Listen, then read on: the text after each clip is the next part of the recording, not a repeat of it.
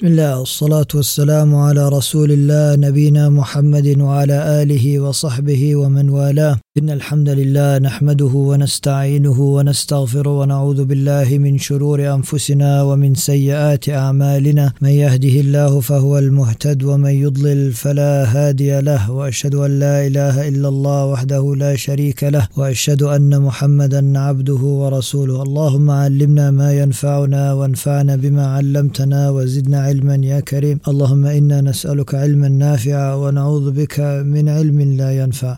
باب ما جاء في التنجيم what has been mentioned regarding the study of the stars the study of the stars is التنجيم and the relevance of the chapter to the book but since some forms of studying the stars namely astrology, they entail certain things which go against Tawheed. They entail, for example, the conviction that the knowledge of the unseen is shared by others besides Allah subhanahu wa ta'ala. So this is what astrology is. They look at the stars and they predict the future, supposedly and allegedly. And it also involves the attachment of the hearts to others besides Allah subhanahu wa ta'ala. For subhanAllah, the person's heart is attached to these stars and what they, what these stars are going to bring about and what do they hold for the future. Their heart is not with Allah subhanahu wa ta'ala and that He's the one that controls all their affairs. Their hearts are attached to these stars and they are attached to the one who interprets these stars the, the celestial bodies, you know, the stars and the planets, they have an influence on the earthly occurrences and human affairs. For this is a form of astrology, that مثلا a particular star or a particular planet or a particular moon or whatever the celestial body may be, its position or its orbit, it affects the events that occur on the earth. This is what some people believe, billah. For, for all these reasons, practicing astrology it contradicts the pure tawheed of Allah subhanahu wa ta'ala فكان مناسبا it was therefore appropriate for the author to dedicate a chapter which elaborates and makes clear the permissible and impermissible forms of studying the stars which forms of studying the stars are permissible and which ones are forbidden. This is so that anyone who is reading the book, any Muslim who is reading the book, has insight into this matter and they can differentiate between the two types of studying the stars, the permissible and the impermissible. This is why the chapter is relevant to the book of Tawheed because some forms of studying the stars it goes against the Tawheed of Allah subhanahu wa ta'ala. It falls into yani shirk. Babu ma ja'a fi tanjim what has been mentioned regarding a tanjim and a tanjim is the study of the stars. And it can be divided into two categories.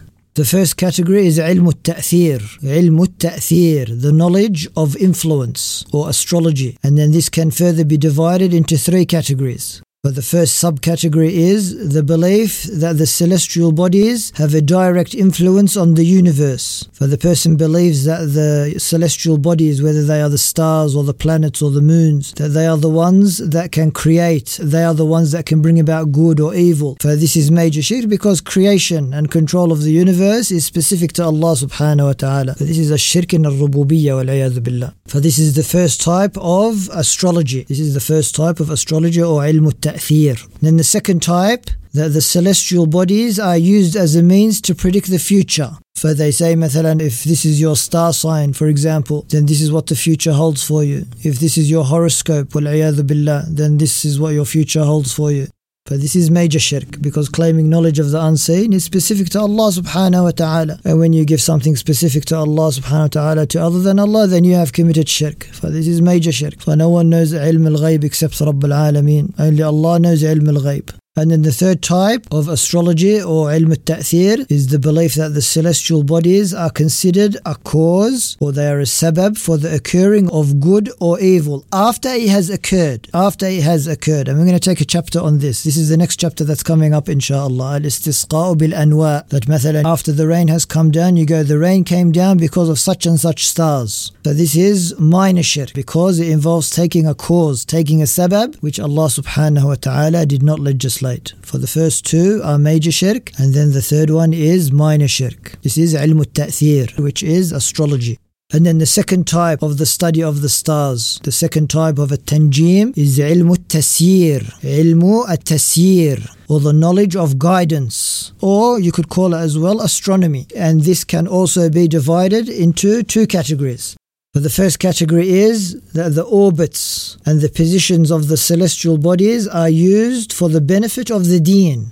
Yani the understanding of the orbits and the positions of the celestial bodies, they are used for the maslaha of the deen, for the benefit of the deen. For example, مثلا using the stars to determine the qibla, or using the moon to determine the months of the hijri year. So this is permissible. When we say yani, using the moon, yani, using the calculations of the moon, for yani, using the calculations of the moon, it helps but it is not the basis that we decide the months on. This has to be made clear. But this is permissible and maybe obligatory given the circumstance. For example, we need to find the position of the Qibla so that we can pray our obligatory salah, and the only way we can do it, mathalan, is by looking at the stars. Then knowing this ilm becomes obligatory because the salah is obligatory. So this is the first type of ilm tasyir. Then the second type is that the orbits and positions of the celestial bodies are used for the benefit of the worldly matters, for the benefit of a dunya. Yani for example, using the stars for navigation, or using the phases of the moon to determine the seasons, or using the phases of the moon to determine the tides, the high tides and the low tides. For this is also permissible.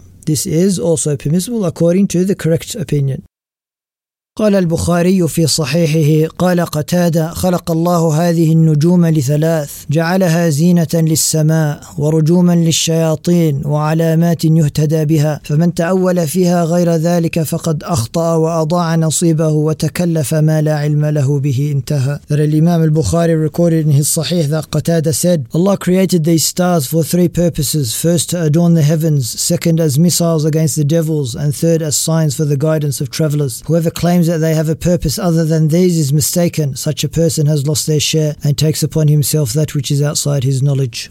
But this is the first evidence that the Shaykh rahimahullah he uses. He uses an athar. If we were to look at the takhrij of this athar, this athar is narrated by Al-Bukhari rahimahullah in his Sahih. But we said that Al-Bukhari, the hadith in his Bukhari, some of them are mu'allaqa and some of them are musnada. Mu'allaqat, essentially what ta'liq means is it's a suspended hadith or it's a suspended athar. And the manner of al-Bukhari in his Sahih is that he would mention the chapter title and then straight away he would mention the ta'liqat. For they are not in the Sahih proper. They are not yani, from the ahadith al-Sahih al-Musnada, the ahadith which yani, have a chain of narration all the way to the Prophet sallallahu alayhi wasallam. And he mentioned the hadith in the book of beginning of creation Kitabu Bad'ul Khalq if you were to go back to yani, the translation yani, of Al-Bukhari or even Arabic you'll find this athar there فقتادة he said خلق الله هذه النجوم لثلاث that Allah subhanahu wa ta'ala created these stars that we see in the heavens for three purposes and these three purposes and these three objectives are derived from the book of Allah subhanahu wa ta'ala. So it's not like Qatada is mentioning these from his own opinion and from his own mind and from his own ijtihad. These go back to the Quran. They go back to the book of Allah subhanahu wa ta'ala. For the first reason why Allah subhanahu wa ta'ala created the stars, جعلها زينة للسماء to adorn the heavens. And this is as per the ayah in Surah Al-Mulk, ayah number 5. وَلَقَدْ زَيَّنَّا السَّمَاءَ الدُّنْيَا بِمَصَابِيحَ وَجَعَلْنَاهَا رُجُومًا لِلشَّيَاطِينَ وَلَقَدْ زَيَّنَّا السَّمَاءَ الدُّنْيا بِمَصَابِيحَ And we have certainly beautified the nearest heaven with lamps, يعني stars, in Surah Al-Mulk, ayah number 5. For subhanallah, when the night is clear and there are no clouds, and you go outside and you look up at the stars, you say, Subhanallah, indeed Allah subhanahu wa ta'ala has adorned the sky with these stars. Uh, this is one of the creations of Allah subhanahu wa ta'ala, where you look at it and you can only say subhanallah. For Allah subhanahu wa ta'ala ja'alaha zinatan lissama, as an adornment for the heavens. And then the second reason why Allah subhanahu wa ta'ala created the stars, وَرُجُومًا لِلشَّيَاطِينَ وَرُجُومًا لِلشَّيَاطِينَ as missiles against the devils. For the devils of the jinn who are able to reach the heavens and eavesdrop on the divine news of a sama with the permission of Allah subhanahu wa ta'ala. For they are pelted with the stars to repel them. As Allah subhanahu wa ta'ala says in the same ayah in Surah Al-Mulk, وَلَقَدْ زَيَّنَّا السَّمَاءَ الدُّنْيا بِمَصَابِيحَ وَجَعَلْنَاهَا رُجُومًا لِلشَّيَاطِينَ وَجَعَلْناهَا رُجُومًا لِلشَّيَاطِينَ الشياطين and we have made of them what is thrown at the devils to repel them back from listening to أخبار السماء the news the divine news of the heavens and then the third reason وعلامات يهتدى بها as signs for the guidance of travelers as Allah subhanahu wa ta'ala says in Surah Al-An'am, ayah number 97, وَهُوَ الَّذِي جَعَلَ لَكُمُ النُّجُومَ لِتَهْتَدُوا بِهَا فِي ظُلُمَاتِ الْبَرِّ وَالْبَحْرِ And it is He who has placed for you the stars that you may be guided by them through the darkness of the land and the sea. In Surah Al-An'am, ayah 97. And Allah subhanahu wa ta'ala also says in Surah Al-Nahl, وَعَلَامَاتٍ وَبِالنَّجْمِ هُمْ يَهْتَدُونَ and landmarks, and by the stars they are also guided. In Surah Al-Nahl, ayah number 16. For a person who is traveling, they can usually be guided by the stars. Then he Qatada said, فَمَنْ تَأَوَّلَ فِيهَا غَيْرَ ذَلِكَ فَقَدْ أَخْطَأ Whoever claims that they have a purpose other than these three purposes, they have made a mistake. For whoever claims more than the three purposes mentioned by Allah subhanahu wa ta'ala is mistaken. For if someone claims that through the stars they can foresee the future events and they can predict the future, they have committed a grave mistake. وَأَضَاعَ نَصِيبَهُ they haven't just made a mistake. وَأَضَاعَ نَصِيبَهُ And they have lost their share. For if it is in this dunya, they have lost their share in this worldly life. Yani by wasting their time and effort in deriving further benefits of the stars not mentioned in the Sharia. For why are they putting themselves through all this effort of trying to learn something which Allah subhanahu wa ta'ala did not mention, or the Prophet ﷺ did not mention in the Sunnah. And also in the Akhirah, أَضَاعَ نَصِيبَهُ They have also lost their share of reward in the hereafter because of the major shirk they have fallen into by claiming knowledge of the unseen or attributing creation to the stars. وَالْعِيَاذُ بِاللَّهِ أَضَاعَ نَصِيبَهُ يوم القيامة he will come to Allah subhanahu wa ta'ala with this shirk. For he has lost his share in the akhirah of good reward. وَتَكَلَّفَ مَا لَا عِلْمَ لَهُ بِهِ and they have taken upon themselves which is outside of their knowledge. Yani Allah subhanahu wa ta'ala did not give us this knowledge so we don't press this matter. For if Allah subhanahu wa ta'ala wanted us to learn this knowledge, He would have told us about it. For the fact that they are wasting their time in this dunya and the akhirah seeking this knowledge, this goes to show their ignorance. And then the general meaning of the athar that Qatada, he mentions the wisdom behind the creation of the stars as mentioned in the Quran as a refutation to some of his contemporaries who wrongly believe that the stars were created for more than what Allah subhanahu wa ta'ala maintained in his noble book. Such people made such claims out of ignorance and wasted their lives in seeking knowledge which would ultimately harm them. The same ruling applies to whoever seeks the truth from sources other than the Quran and Sunnah. And then the relevance of the athar to the chapter for the athar of Qatada rahimahullah demonstrates the wisdom of the creation of the stars as mentioned in the Quran, that Allah subhanahu wa ta'ala created the stars for these reasons, not for any other reason. For it is also a refutation, it is also a radd, a refutation against those who claim that the stars were created for reasons not mentioned in the Quran. For Ka'annu Qatada, he was replying to those who learn astrology and they learned astrology in his time. But this statement is read in that context. وكره قتادة تعلم منازل القمر ولم يرخص فيه ابن عيينة ذكره حرب عنهما ورخص في تعلم المنازل أحمد وإسحاق That Harb has reported that the learning of the lunar phases was discouraged by Qatada, prohibited by Ibn Uyayna and permitted by Ahmad and Ishaq. We have to just look at some of the names here. Harb Harb al-Karmani and he was one of the disciples of Ahmad, min ashab Ahmad, from the disciples of Imam Ahmad, one of his great disciples, Harb al-Karmani. And Qatada ibn Da'am al-Sadusi, he was one of the great scholars. And Ishaq, this is Ishaq ibn Rahway. Uh, anytime you say just Ishaq, you know that this is Ishaq ibn Rahway, the great muhaddith. And Ibn Uyayna, he is Sufyan ibn Uyayna. سفيان ibn Uyayna, another of the great scholars. وكره قتادة تعلم منازل القمر. When he says منازل القمر, يعني the lunar phases. For there are 28 phases or positions of the moon, and it moves to a different phase each night of the month. This is the different opinions of the scholars regarding learning the phases of the moon. This goes back to astronomy, for they are differing in learning certain matters of astronomy. This is what their difference of opinion is in. About learning ilm tasir, not ilm ta'thir, not astrology. They're not differing about that. This one, as we'll come to say, they would clearly, all of them agree that this is prohibited. And then the objective of the athar, and the Athar of Harb presents the difference of opinion amongst the scholars regarding the learning of the lunar phases, which falls under ilm tasir, knowledge of the guidance or astronomy. Learning these phases may help in determining the qibla at times of the obligatory prayers and the four seasons. If the scholars differed regarding this form of tanjim, with some allowing it and some prohibiting it, then without a doubt they would all agree to the prohibition of learning the knowledge of influence, ilm ta'thir, since it entails a grave deviation from the straight path. This is a difference of opinion amongst the scholars, but yani, the correct opinion according to the muhaqqiqun is that it is permissible. Yani, it is permissible to learn astronomy, ilm tasir. And then Sheikh ibn Uthaymeen, he mentioned that the reason why some of them considered it as prohibited was because of sadd al-dhari'a, yani, to close the door upon shirk. Because yani, if you calculate the seasons and you say that this season will fall on this particular day, then people will think that the season starts because of the calculation and they will forget Allah subhanahu wa ta'ala if they are not educated in this regard. وعن ابي موسى قال قال رسول الله صلى الله عليه وسلم ثلاثه لا يدخلون الجنه مدمن الخمر وقاطع الرحم ومصدق بالسحر رواه احمد وابن حبان في صحيحه that Abu Musa رضي الله عنه he narrated that Allah's messenger صلى الله عليه وسلم said three persons will not enter paradise the one who habitually drinks alcohol the one who severs his ties of kinship and the one who believes in magic astrology being among it. The hadith was narrated by Ahmad in his Musnad and Ibn Hibban in his book of Sahih.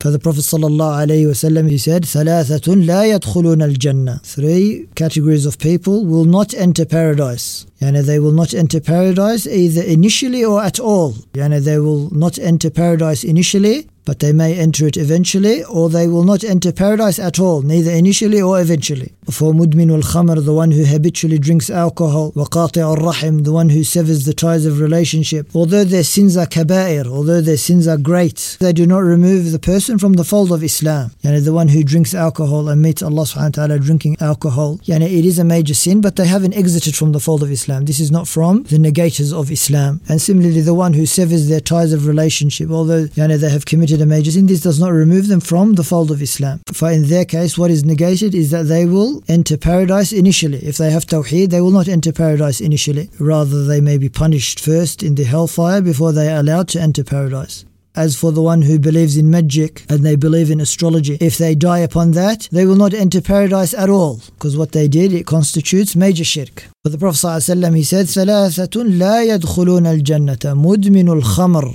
مدمن الخمر the habitual drinker of alcohol يعني they drink alcohol all the time until they die without repenting from this sin وقاطع الرحم the one who severs his ties of kinship Yani they do not fulfill their obligations upon those who have rights upon them from their relatives. Allah subhanahu wa ta'ala told them to uphold their ties of relationship and they do not. وَمُصَدِّقٌ بِالسِّحْرِ The third category of person is وَمُصَدِّقٌ بِالسِّحْرِ They believe in magic. All types of magic including astrology. Because like we said, astrology is a kind of magic. When we took anwa' al-sihr, the types of sihr, we said that astrology is a kind of magic where the Prophet ﷺ he said من اقتبس شعبة من النجوم فقد اقتبس شعبة من السحر زاد ما زاد that whoever learns a part of astrology has learned a part of sihr has learned a part of magic and sorcery those who learn more acquire more sins so the Prophet clearly stated that astrology is a type of sihr is a type of magic and we said that this is as per the linguistic meaning of sihr the linguistic meaning is that it relies on hidden meanings that are baseless for this is the type of sihr